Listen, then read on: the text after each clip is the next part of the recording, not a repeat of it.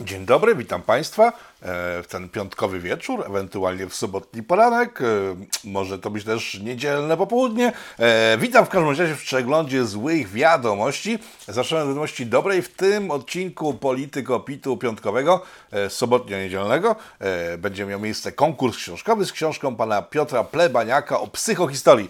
E, Nie czytałem jej jeszcze, nie wiem co jest w środku, oprócz tego, że wiem, że w środku jest fragment napisany przeze mnie osobiście, e, raptem 2000 znaków, także e, nie ma co się podniecać akurat tym fragmentem. Zresztą to jest fragment, który jest kopią mojej wypowiedzi, w sensie na nowo napisaną i przemyślaną kopią mojej wypowiedzi na temat tego, dlaczego e, imigranci z Kurdystanu trafiają do Polski, w sensie na polską granicę. E, będą pytania w środku programu, e, a teraz zaczynamy z wiadomości. Tym tygodniu w Warszawie doszło do zabójstwa w centrum miasta, na Nowym Świecie. To jest taka ulica, jedna z głównych, w sensie no Warszawa nie ma centrum jako takiego, to jest taka jedna z centralnych ulic Warszawy, deptak, po której sobie chodzą wszyscy, którzy chcą. A Więc e, w pewien wieczór w tym tygodniu sobie poszli ci, co chcieli pójść, żeby się dobrze zabawić. No i ktoś zaczął zaczepiać kobiety, e, ktoś wyciągnął nóż, e, ktoś dostał kosą w plecy, w efekcie mamy trupa e, i to jest wszystko, co wiemy tak naprawdę, bo reszta jest niewiadomą. Pierwszą informacją, jaka padła zaraz po tym incydencie, było to, że winni naruszenia ciała ze skutkiem śmiertelnym e, osobnika narodowości polskiej byli Ukraińcy, e, uchodźcy z Ukrainy, którzy e, bawili się także na ulicy, to mieli zaczepiać kobiety na Nowym Mieście, Starym Mieście, na Nowym Świecie, whatever, na tej jednej z wielu centralnych ulic Warszawy. Kiedy ta informacja poszła w świat i zburzyła bardzo tłum miast i wsi, Super Excel opublikował informację dementującą, mówiącą o tym, że winnymi zajścia byli angielscy turyści. E, W to mało kto uwierzył, w związku z tym prasa rządowa musiała dzień później informować o tym, że to nie byli ani Ukraińcy, ani Anglicy, tylko byli Polacy. E, Czy to byli prawdziwi Polacy? Raczej nie sądzę, bo gdyby byli prawdziwi Polacy, e, katolicy na przykład, to pierwszego dnia, bo wiadomo, że to oni stoją za tym incydentem. W każdym razie mamy trupa, nie mamy winnych, bo te wszystkie ustalenia dotyczące narodowości ewentualnej sprawców tego zabójstwa nie znalazły uparcia w zatrzymanych ludziach, którzy od czasu, kiedy morderstwo miało miejsce, nikt nikogo nie zatrzymał, także nie wiemy do dzisiaj, czy byli Ukraińcy, Anglicy czy Polacy. E, Jak ta sprawa się rozwinie, zobaczymy, gdyż bulwersuje całkowicie opinię publiczną, czego ślad można znaleźć na Twitterze, gdzie wszystkie nacje się biją, proukraińska z antyukraińską, prorosyjska e, z propolską, propolska z propolską. Jak to w Polsce bywa, takie sytuacje wywołują mega awantury, ale to w sumie nie dziwi. Nie dziwi, gdyż coś, co jest e, ewidentne w tej sytuacji, to, że ludzie się boją. Ja sam się obawiam e, to, że się zmieni na gorsze wszystko dookoła nas, że nie będzie dobrze w chwili, kiedy wpuszczamy do kraju masę ludzi z terenów, które są objęte działaniami wojennymi. Ja o tym mówiłem wielokrotnie w tych programach piątkowych oraz w programach publicystycznych, w których spotykam się z ekspertami w, w temacie i oni też potwierdzali zawsze, że e, ściąganie gdziekolwiek ludzi, wpuszczanie ludzi ze stref wojny e, może kończyć się źle, ogół kończy się źle, gdyż ci ludzie mieszkając całe lata e, w strefie wojen, gdzie dookoła są morderstwa, frujące flaki, gwałty, grabieże, bombardowanie i tak no nie mają takiego luźnego podejścia do życia jak my i w związku z tym łatwo popadają w sytuacje, w których na przykład mogą komuś zrobić krzywdę, ewentualnie być agresywni. E, I tego myślę wiele osób w Polsce się obawia. Na razie w Polsce mamy same Ukrainki z dziećmi. Co będzie, kiedy dojadą ich chłopacy? E, zobaczymy. E, wszyscy panowie, którzy się cieszą na to, że mają łatwy łup w postaci Ukrainek, powiem wam tak. Jak przyjadą ich z Tiopy i Sasze, no myślę, że możecie mieć całkiem duże kłopoty i to niekoniecznie z erekcją. To, że mało kto wierzył w fakt, iż to nie Ukraińcy mogli być e, atakującymi na Nowym Świecie w Warszawie, może być pokłosiem tego, co wydarzyło się na początku tego tygodnia, kiedy to też w Warszawie, to jest jakieś przeklęte miasto, e, w Warszawie 1 9 maja odbyły się obchody, w sensie właśnie nie odbyły się, ale miały się odbyć obchody, takie mini, malutkie obchody e, rosyjskiego Dnia Zwycięstwa. bo To jest taka data, którą Rosjanie od dawien dawno, 45, uważają za swój największy sukces życiowy, zaraz po rewolucji październikowej, że pobili faszystów, w sensie nazistów, ale nazywają ich faszystami. No więc tego dnia ambasador Rosji, który ciągle jest ambasadorem w Polsce, e, przybył z jakimiś kwiatami na miejsce, w którym miał złożyć te kwiaty i tam został zaatakowany, uwaga, przez e, ukraińską dziennikarkę. I to nie są żadne domysły, tylko faktycznie jedna z dziennikarek ukraińskich, która działa w Polsce od dłuższego czasu, oblała go farbą, czym spowodowała no, sytuację dość e, taką, można powiedzieć, dramatyczną, no może nie do końca dramatyczną, e, ale produkującą pewne następstwa ewentualne, które mogły nastąpić. Otóż w świetle prawa dyplomatycznego, które to prawo Polska przestrzega w przeciwieństwie do Rosjan, bo Rosjanie nie przestrzegają prawa dyplomatycznego, żadnego prawa nie przestrzegają, e, ataki na ambasadora, ataki na wszelkich funkcjonariuszy i działaczy i urzędników obcych ambasad są karane od razu po prostu z góry, tak? Od 3 miesięcy do 6 lat więzienia może rozstać. Tymczasem okazało się, że w Polsce, tak jak w Rosji, nie działa prawo, gdyż ta pani oblewając ambasadora farbą z automatu wchodziła pod restrykcje karne. Tymczasem e, szef polskich służb specjalnych, pan Kamiński, natychmiast wyjaśnił w internetach, co następuje, widzicie chyba obrazek, że w sumie on rozumie wzmożenie e, emocjonalne tych ludzi i w sumie nic się nie stało tak naprawdę, e, a poza tym to Rosja jest bardzo zła. No nie było to czysto dyplomatyczne tłumaczenie. Pan Rauch, trzeba przyznać, że świetnego ministra spraw zagranicznych, natychmiast powiedział, że był to incydent niedopuszczalny w normalnych krajach. Pan minister służb powiedział co innego, tak przed chwilą powiedziałem. E, sprawa się w sumie rozeszła po kościach, gdyż jeżeli ktokolwiek spodziewał się, że Rosjanie zadziałają jakoś ostrzej w tej sytuacji, e, na przykład, nie wiem, ostrzelają z granatników naszą ambasadę w Moskwie, zbombardują lukiem i tak dalej, no to nie, to, to następnego dnia po prostu Ruscy e, pokazali, że jednak są skończonymi cipami i nie mają jaj, gdyż tylko i wyłącznie polską ambasadę czerwoną farbą i na tym jak na razie się skończyło.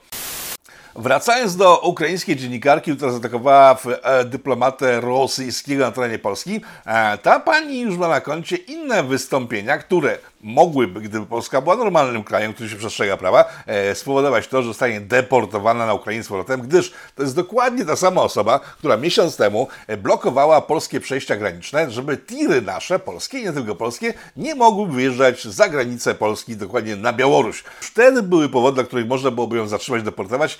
Dlaczego tak się stało, nie wiem. Tymczasem ciekawe informacje pojawiły się zaraz natychmiast po incydencie w Warszawie.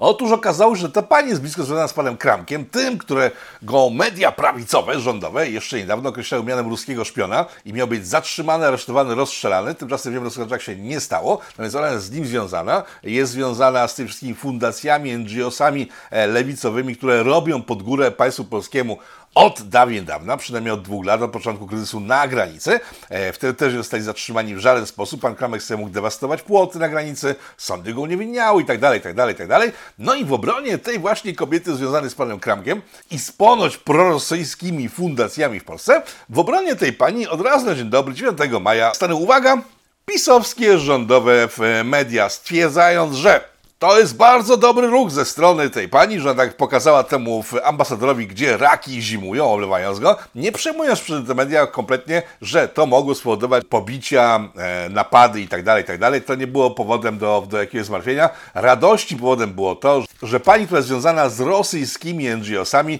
zrobiła coś, co wszyscy oni by chcieli zrobić, ale nie mogli zrobić, bo akurat ich tam nie było żeby pokazać, że można głupie przejść do Wielkiej Brytanii, gdzie dosłownie na dniach ostatnich, w czasie kiedy nas się mordowano na ulicach, e, tamtejsze sądy stwierdziły, że uwaga, e, wytykanie komuś łysiny to molestowanie seksualne. Tak, zobaczcie teraz ten fragment e, tego materiału e, z amerykańskiego wydania Bloomberga, który to Bloomberg informuje, że stwierdzono, że nie można mówić do kogoś ty łysielcu, gdyż jest to molestowanie i stanowi formę dyskryminacji. Eee, nie wiem w jaki sposób, bo jeszcze do tego wszystkiego sąd brytyjski e, przyszył łysinę facetom, bo to jest stwierdzenie z, z wyroku sądu, który mówi, że łysina jest nierozłącznie związana z płcią. E, tak, jakby na przykład, nie wiem, nie było łysych kobiet. Ok, także w Anglii już nie może być do kogoś ty łysy dziadu i tak dalej, albo ty łysy uju, bo to jest molestowanie seksualne. Pytanie jest takie z mojej strony, bo to nie zostało wyjaśnione w żaden sposób przez brytyjski sąd, czy jeśli ktoś nie jest łysy naturalnie, tylko na przykład się ogoli na łyso, to wtedy można tak mówić do niego, czy nie, tego mu włacza, czy nie. Poza tym, przecież można powiedzieć, ty łysy uju na przykład do kogoś, kto ma włosy, tak po prostu sugerując, że ich nie ma. I w tym momencie, jeśli kogoś nazwiemy łysy, mimo że nie jest łysy, też podlegają pod to prawo, Niemcy, tak jak spodziewaliśmy się wszyscy, odbudują Ukrainę. To już nie są czcze słowa. Jeden z ministrów odbudowy, zdaje się, Ukrainy pojechał do Berlina i stwierdził, że Niemcy będą przewodniczyć odbudowie Ukrainy, w sensie to składnie powiedział jednego regionu Ukrainy, e, no ale ten region leży na Ukrainie, w związku z tym może chyba tak poszerzyć to my, że po prostu Ukrainę będą odbudowali Niemcy, w sensie zarządzać będą odbudowywaniem Ukrainy. Wcześniej Ukraińcy mówili o tym, że Ukrainę będą odbudowywać Holendrzy oraz Duńczycy, to też wcześniej powiedzieli. Mimo tego, że pan Andrzej Duda, prezydent Polski, mówi o tym, że jak pan Zaleński z Ukrainy coś potrzebuje od Europy, to dzwoni do pana Dudy i ten wszystko załatwia, Ani razu od początku wojny Ukraińcy nie powiedzieli, że to Polska będzie zdobywać Ukrainę. W związku z tym, jak chyba wszyscy już się zorientowali, będzie tak jak zawsze, bo jak przypominam, tydzień temu pani von der Leyen ogłosiła stworzenie specjalnego funduszu odbudowy Ukrainy. W związku z tym e, Unia, czyli Niemcy, odbudują rękami polskich robotników prawdopodobnie Ukrainę, a polskie firmy zobaczą z tego nic. Tak nie zobaczyły w przypadku, kiedy zarządzaliśmy Irakiem pod przywództwem pana Belki, ani w innych sytuacjach, w których to nasi żołnierze gdzieś tam jechali, pomagaliśmy i tak dalej, i tak a w finale nie dostawaliśmy nic, a wszyscy, którzy nawet tam nie było na miejscu, e, dostawali wszystko. I to jest chyba konsensus i pokazuje, jakim miejscu znajduje się Polska po 8 lat stawania z kolan ten fragment o tym fragmencie Ukrainy, która będzie odbudowana przez e, Niemców, w sensie tym malutkim jednym fragmencie, e, był czymś, co grały nasze media jako główną informację przez parę godzin, później szybko zniknęła. E, ale coś, co było bardziej interesujące w tym wywiadzie, to inny cytat, który właśnie w tej chwili przytoczę. Otóż ukraiński minister spraw zagranicznych w wywiadzie dla ARD, to jest taka telewizja niemiecka, powiedział, że Niemcy przodują w pomocy dla Ukrainy, że Niemcy mają pionierską rolę w tej pomocy oraz grają pierwsze skrzypce w pomocy dla Ukrainy. Tak, te wszystkie trzy elementy znalazły się w wypowiedzi ministra spraw zagranicznych Ukrainy. E, dodał na koniec, bo wszyscy chyba są teraz zdziwieni, że oglądają ten program, że moment, e, wysyłali im stare hełmy, zepsute rakiety, jakiś złom kompletny. Co się stało z tą sytuacją, kiedy to Ukraińcy byli bardzo źli na Niemców wtedy faktycznie przychylnie patrzyli przez chwilę na Polaków? Otóż ostatnia część wypowiedzi pana ministra wyjaśnia wszystko. Dotychczasowe różnice nie mają znaczenia. E, koniec cytatu strona ministra. E, sytuacja chyba jest jasna. E, wielkie, małe imperium znów zwyciężyło w starciu z takimi chuchrakami jak Niemcy i cała reszta Europy. E, hałwa imperium.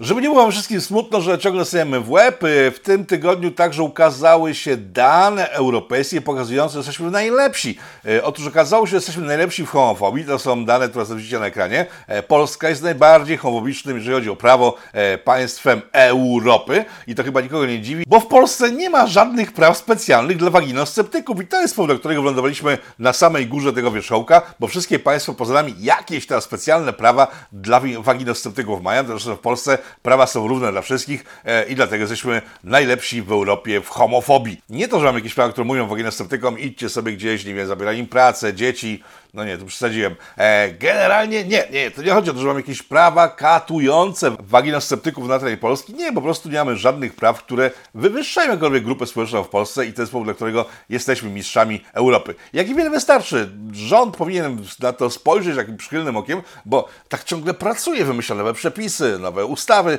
E, tymczasem wystarczy nie robić nic, żeby na tle państw europejskich być najlepszym. Minister Rao, który wspomniałem w początku tego programu, e, nie dość, że potrafi zachować się w sytuacjach krytycznych, takich jak napad na ambasadora rosyjskiego w Polsce, dodatkowo zaczyna robić polską politykę zagraniczną i to naprawdę w dobrym stylu. E, pojechał do Iranu, gdzie przeprosił za cyrk Pompeo, który zniszczył polskie stosunki z Iranem e, parę lat temu. Przypominam, że Polska e, jeszcze parę lat temu mówiła do Iranu, Iranie jesteś najpiękniejszym Iranem świata, my chcemy bardzo z tobą przytuleć, bo masz dużo ropy i innych rzeczy, które potrzebujemy. Bardzo chcemy, nawet stworzono specjalny taki program, żeby polscy przedsiębiorcy mogli z irańskimi przedsiębiorcami być bardzo blisko siebie i działać ku chwale Imperium Polskiego i Perskiego. E, w chwili, kiedy program został uruchomiony, to był styczeń któregoś tam roku, w lutym e, pan e, Pompeo ogłosił, że w Warszawie odbędzie się antyirańska konferencja i wszystkie te plany szlak trafił. To, że pan Rał teraz jeździ do Iranu i próbuje to wszystko odkręcić, jest dobrym prognostykiem. Zobaczymy, co z tego wyjdzie. Być może coś z tego wyjdzie, ale co z tego wyjdzie, zobaczymy, myślę, w najbliższych miesiącach dopiero, bo jak na razie nie wiadomo do końca, co z tego może wyjść.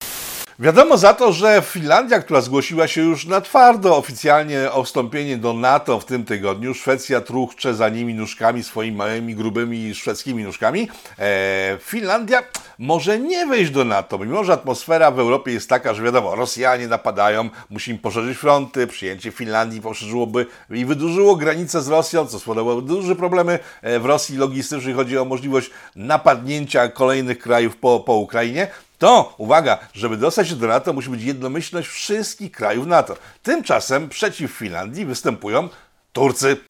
Turcy już stwierdzili, że Finlandia wraz ze Szwecją, a nacisk położyli na Szwecję bardziej, są siedliskami terroryzmu. Wyobraźcie, Turcja, która terroryzuje Europę imigrantami e, uchodźczymi z różnych terenów Afryki oraz e, Azji, e, mówi o tym, że ktoś hoduje terrorystów. Tylko, że nie mają racji. Bo jeżeli posłuchamy Turków, to mówią o tym, że e, ludzie, którzy już e, z Turcji wydobyli się do zachodniej Europy, do Szwecji, e, trafiają do Szwecji, tam tworzą bojówki, które są jeszcze bardziej hardkorowe niż w momentach, kiedy ci ludzie byli u siebie w domu i oni się, Turcy, tego strasznie, ale to strasznie boją. E, powiem tak, myślę sobie, że Turcy przestaną się tego bać błyskawicznie po tym, jak dostaną, jak to mają w zwyczaju, parę miliardów euro łapówki e, albo dolarów w przypadku NATO i wtedy nagle problem z terrorystami ze Szwecji i z Finlandii zniknie natychmiastowo, bo Turcy to jest jeden z nielicznych krajów, które w sytuacji sytuacji, z jaką mamy do czynienia dobrych kilku lat w Europie, e, robi dobre interesy na kryzysie, który wywołuje działanie Unii Europejskiej.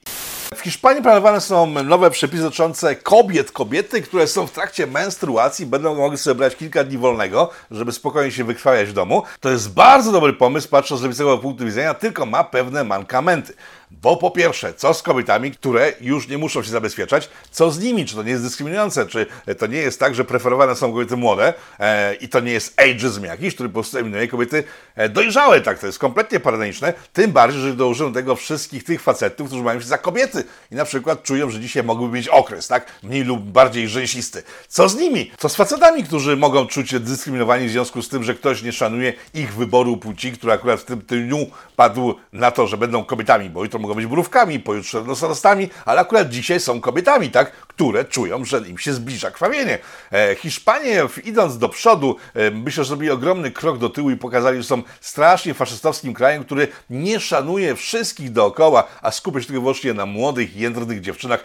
Rewolucja ekologiczna w Norwegii doszła do momentu, w którym nawet elektryczne samochody stają się samochodami niebezpiecznymi dla przyrody. W związku z tym przez ostatnie lata e, Norwegia pchała ogromne dotacje dla każdy samochód, który miał elektryczne wnętrze w środku, czyli był po prostu elektrykiem. E, były ogromne zniżki na te samochody, e, mniejsze podatki, mniejsze ubezpieczenia itd., itd. W związku z tym Norwegowie masowo przesiedli się ponoć na elektryczne samochody i teraz tak, zniknęły te klasyczne, brudne samochody, zostały na ulicach elektryczne w tych samych ilościach, w jakich występowały te brudne, niedobre, dieslowskie oraz benzynowe samochody. Przypomnę, że badania Europejskiej Unii z ostatnich tygodni pokazały, że nowoczesny diesel jest czystszy od nowego elektryka, e, ale pomijmy to z boku. No więc okazało się, że korki są takie same jak za tych brudnych samochodów. No i teraz zaczęto szukać sposobu, żeby udowodnić, że samochody w ogóle jako takie są złe i żeby ludzie jeździli sobie autobusami, lepiej rowerami.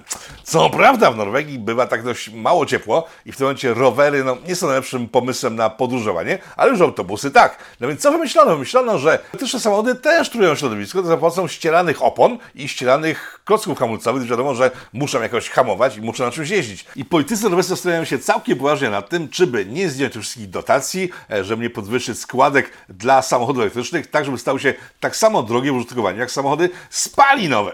Wygląda więc na to, że jeżeli zlikwidują już do końca samochody spalinowe, będą mieli te elektryczne, czyli obniżą emisję e, różnych zanieczyszczeń dla środowiska, to wtedy szczytowym osiągnięciem emisyjnym, które może grozić środowisku, będzie to, co będą wydzielały samochody elektryczne. No i wtedy będzie trzeba zlikwidować samochody elektryczne i przejść do rowerów, ale rowery też mają opony i hamulce, więc to będą szczytowe, jakby nie patrzeć, wtedy zanieczyszczenia wynikające z podróżowania. E, najprawdopodobniej wszyscy w Norwegii zaczną wchodzić wkrótce na piechotę, gdyż no, obniżanie zanieczyszczeń jest ważniejsze od tego, żeby cywilizacja nasza mogła trwać dalej, a ludzie mogli żyć sobie wygodnie. Marianna Schreiber to jest taka dziewczyna, która jest w związku jakiś małżeńskim z jakimś ministrem pisowskim. Ja nie wspominałem kilka razy w tym programie. E, postanowiła stworzyć własną partię, o czym nie wspominałem w tym programie. I w tym tygodniu odbyło się spotkanie, w trakcie którego pani Schreiber przedstawiła e, swój program wyborczy oraz wszystkich członków swojej partii.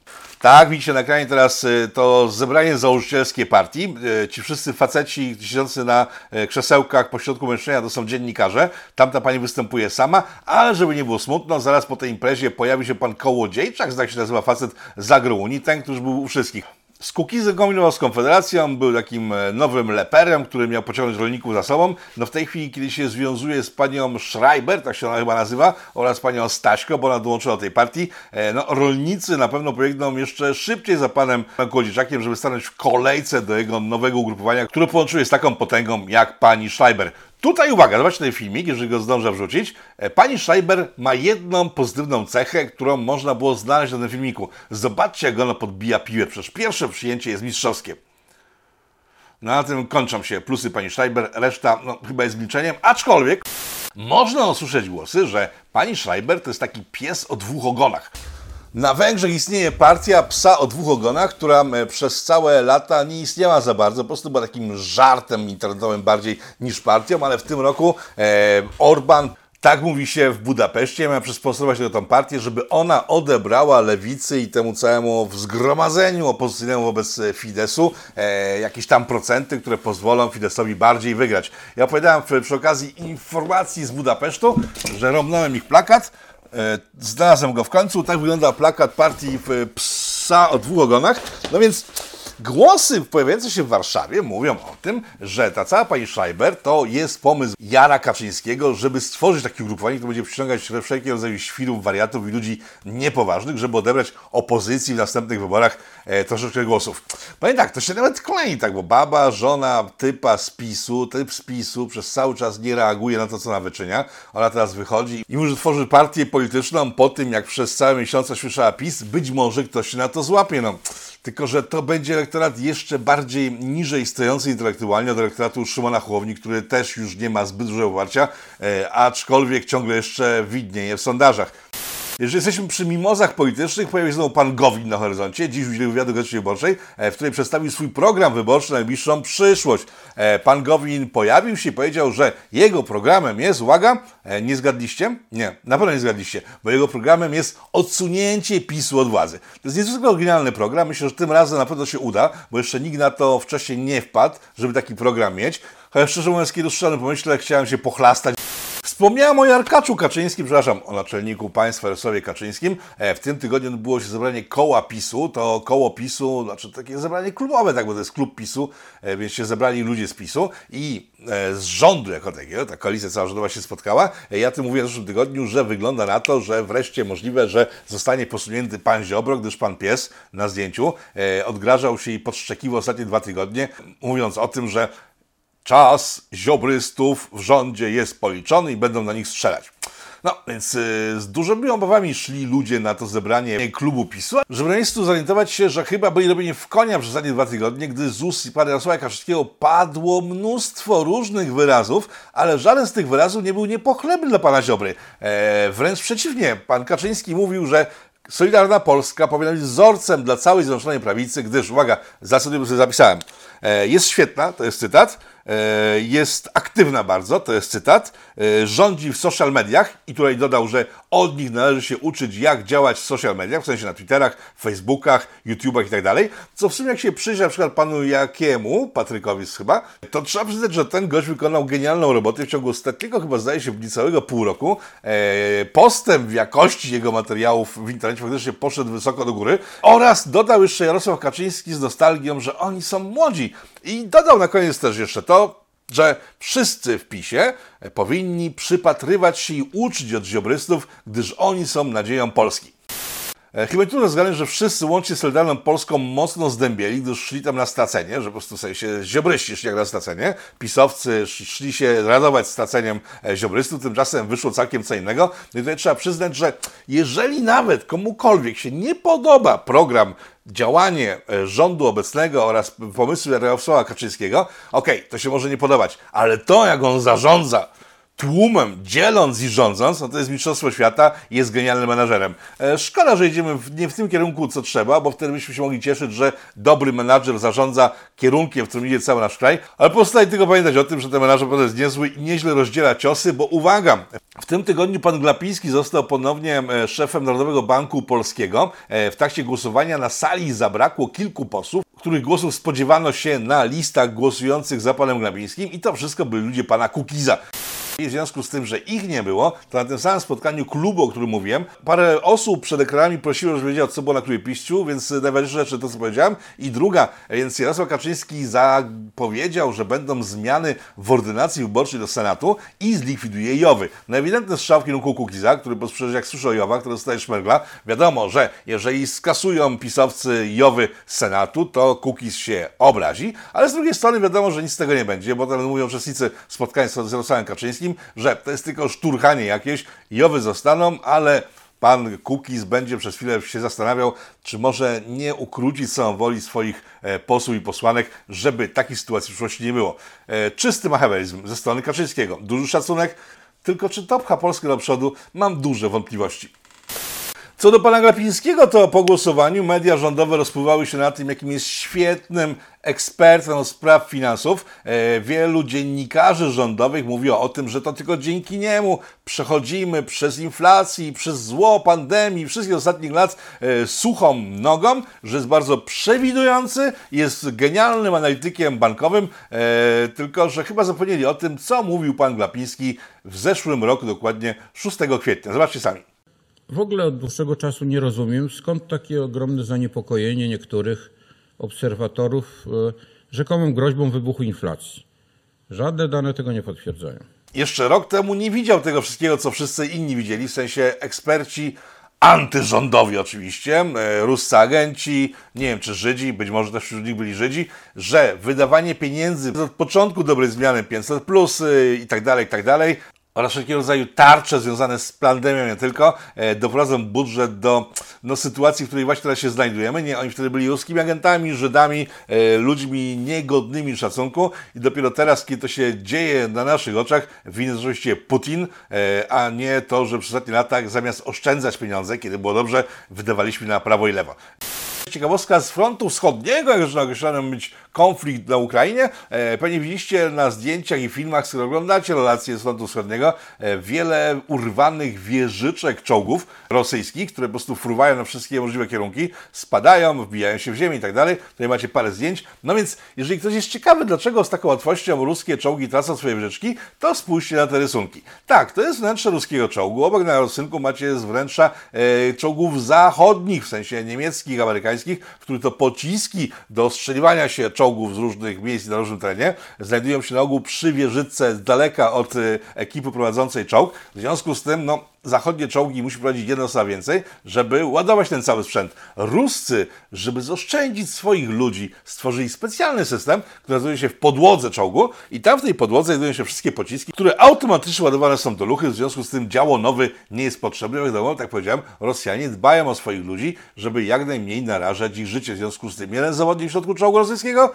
to jest jeden zawodnik, który ginie mniej w chwili, kiedy czołg rosyjski dostaje trafienie celne, gdyż w chwili, kiedy wybucha cały ten skład amunicji, a on podrywa do góry te wieżyczki i wszyscy w środku giną. Także oszczędność jednego człowieka powoduje w tym przypadku śmierć kilku innych, likwidację całego y, pojazdu. Czy ma to sens? Nie wiem, ale wiesz, że w Rosji nie ma sensu, tak jak ta wojna, która kompletnie wybuchła bez sensu dla wielu, a z wielkim sensem dla jeszcze wielu, y, ale jaki jest cel, w którym momencie się skończy, nikt na razie nie w związku z tym zostawiam ten temat gdzieś z boku.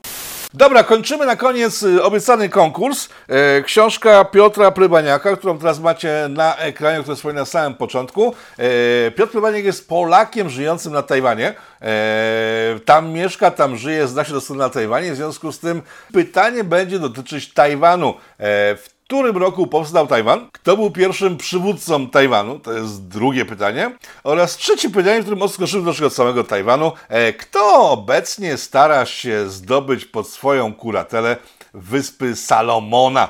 Na tajemniczym oceanie, który otacza nie tylko Tajwan, ale i wiele innych bardzo miłych, ciepłych miejsc. Dobra, to wszystko na koniec. Dziękuję wszystkim, dziękuję za uczestniczenie w premierze tego programu, dziękuję za to, że oglądacie go już po premierze, e, dziękuję za wszystkie wpłaty na Polityko, dzięki którym ten program powstaje. E, życzę miłego tygodnia wszystkim e, i do zobaczenia w nadciągającym, w którym może stanie się coś ekstra. Jak Bóg da, a partia pozwoli. Powstaje pytanie, kto za tym wszystkim stoi?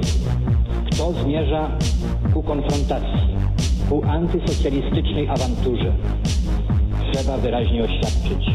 Są granice, których przekroczyć nie wolno.